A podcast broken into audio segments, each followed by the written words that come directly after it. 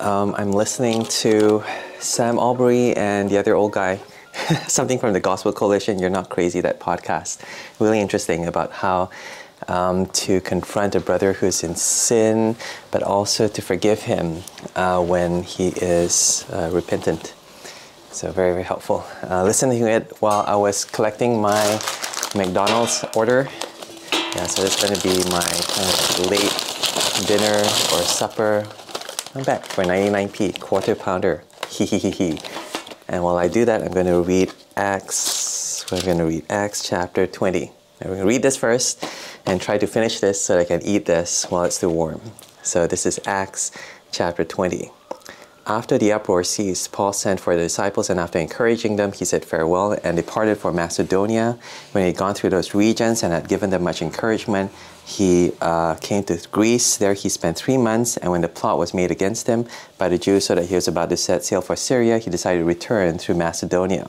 Sopater, the Berean son of Pyrrhus, accompanied him, and of the Thessalonians, Aristarchus and Secundus, and Gaius of Derbe, and Timothy, and the, of the Asians, uh, Tychicus and Trophimus.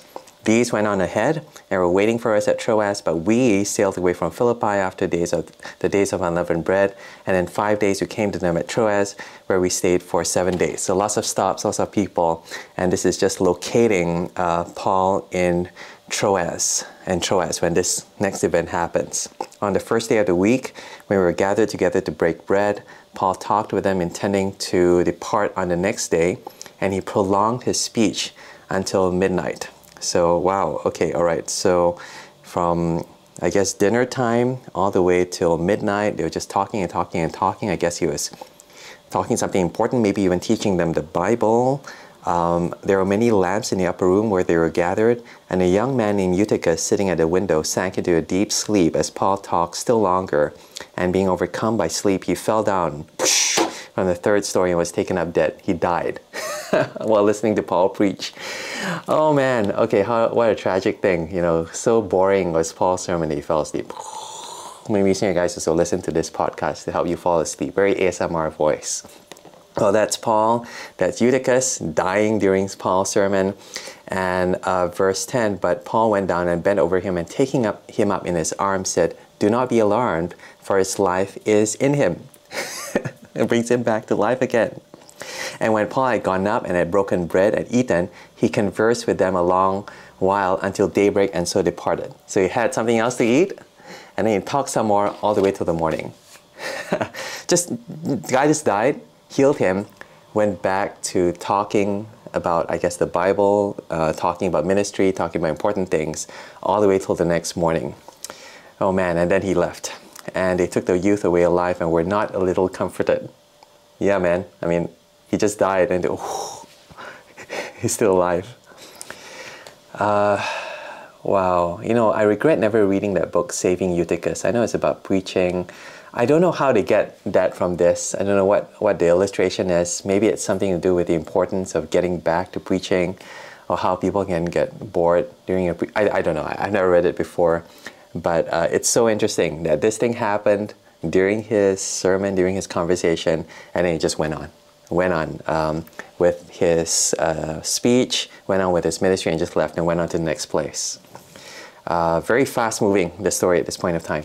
Verse 13 by going ahead to the ship, we set sail for Assos, intending to take Paul aboard there.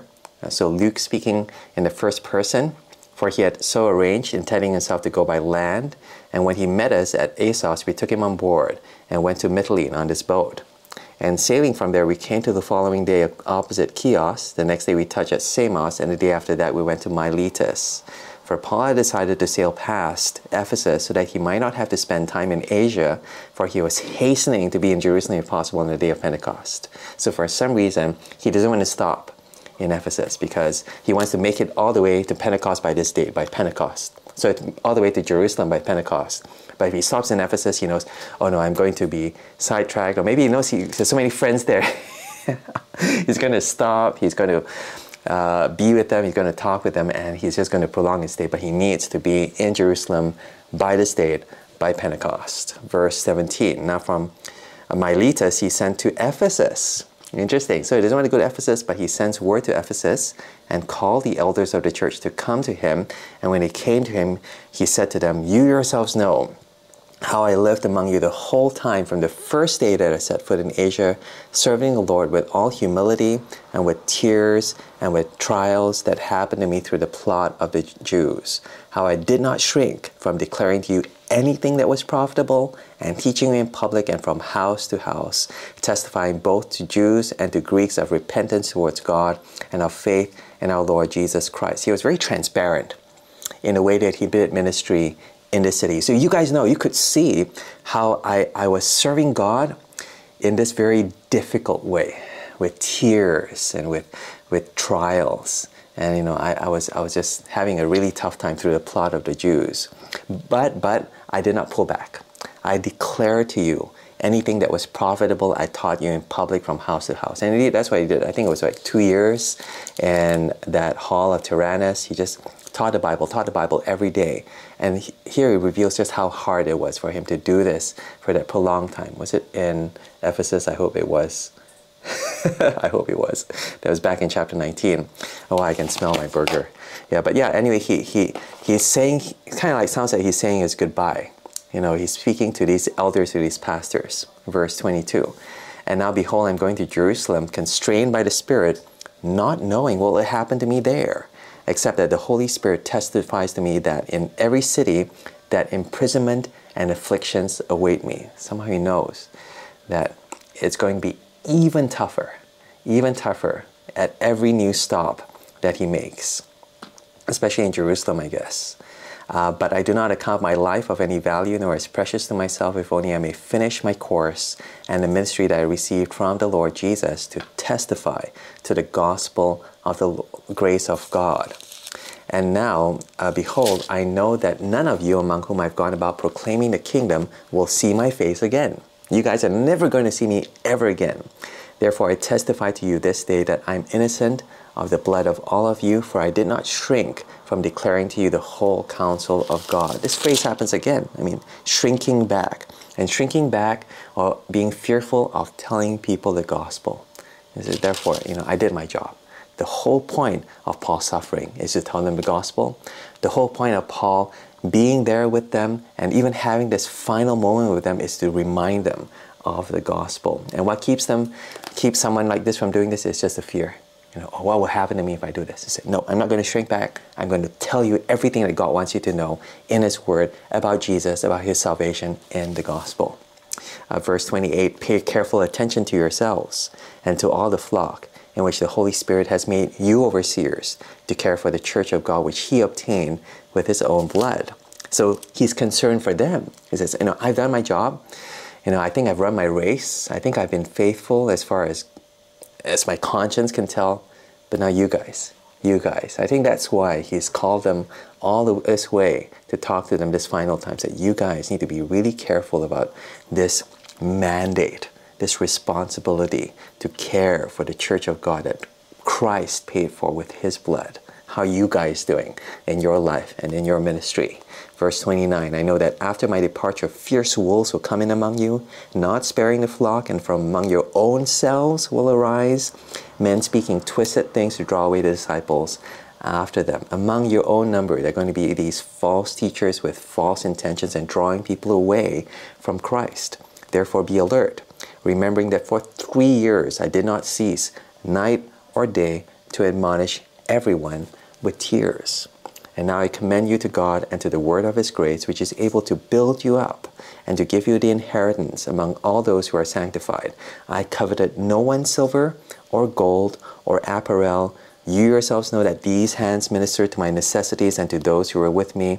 In all things, I've shown you that by working hard in this way, we must help the weak and remember the words of the Lord Jesus, how he himself said it, said it was more blessed to give than to receive. He's commending them just to work hard in ministry, not to give up, to um, be transparent, even in the ways that you support yourself, you know, not to leech off people, but, you know, providing for yourself a ministry, that's just part of the ministry. You know, there's no shame in that you know, working to provide food for yourself so that you can carry on do this. You know, don't be dependent too much on others so that you can give this blessing. You know, quoting Jesus. Uh, this is not in the Gospels, but Paul is quoting Jesus. It is more blessed to give than to receive. There ought to be this pattern of giving rather than receiving in ministry. And that means it's going to cost you. It's going to be painful. It's going to be tiring. It's going to feel as if, you know, I wish, you know, someone would give me instead, but there's a blessing in you giving others than receiving from others in ministry. Verse 36. And when he had said these things, he knelt down and prayed with all of them, and there was much weeping on the part of all. They embraced Paul and kissed him, being sorrowful most of all because of the word he had spoken that he, that they would not see his face again. This is their final goodbye. And therefore, they, they, they're so thankful to Paul, to God for Paul. They're so sorrowful uh, before God that Paul's going to leave them. And he said they accompanied him to the ship. Just, you know, every last moment, they're just waving goodbye. Hey, Paul, thank you so much. Thank God for you. God be with you. Thank you so much. We will remember your words. Um, yeah, yeah, so interesting that Paul has built this relationship over three years. Over three years. You know, the oldest Christian among this bunch, three years old. and he's already telling them they're going to suffer, they need to watch out for wolves. Three years old, three-year-old Christians. I mean, you think of undergraduates here in Cambridge, three years old. Are you going to appoint them as a pastor? Well, Paul did. Paul did. Paul did his job so well that he's able even to train up pastors. So many of these Ephesian elders, not just one, but so many of them, to be accountable for God's church. He can leave it into their care and to even remind of this reality that suffering will come if they continue on this faithfulness the way Paul has demonstrated in his own ministry. How are we doing? How are we doing? Have you had three years with a bunch of people? Have you raised up leaders? Now, hopefully, they, the oldest Christian isn't just three years old. But if you are planning a church, if you're building a new ministry, it is almost appropriate to start from day one raising up leaders, raising up faithful Christians who will know that this gospel is not just for their benefit, but will care for those whom they will speak this gospel to and will care for them and look out for them and keep them going in the faith. I think that's just so convicting that Paul is able to build this relationship over such a relatively short term through the gospel through the gospel, through the ministry, through love, through his sacrifice, through his, uh, through his authenticity, and through his own dedication to preaching Christ in any every season. Yeah, okay, all right, that's Acts, Acts chapter 20. I'm going to have my burger, oh, ho, ho, ho, um, quarter pounder. Oh, okay.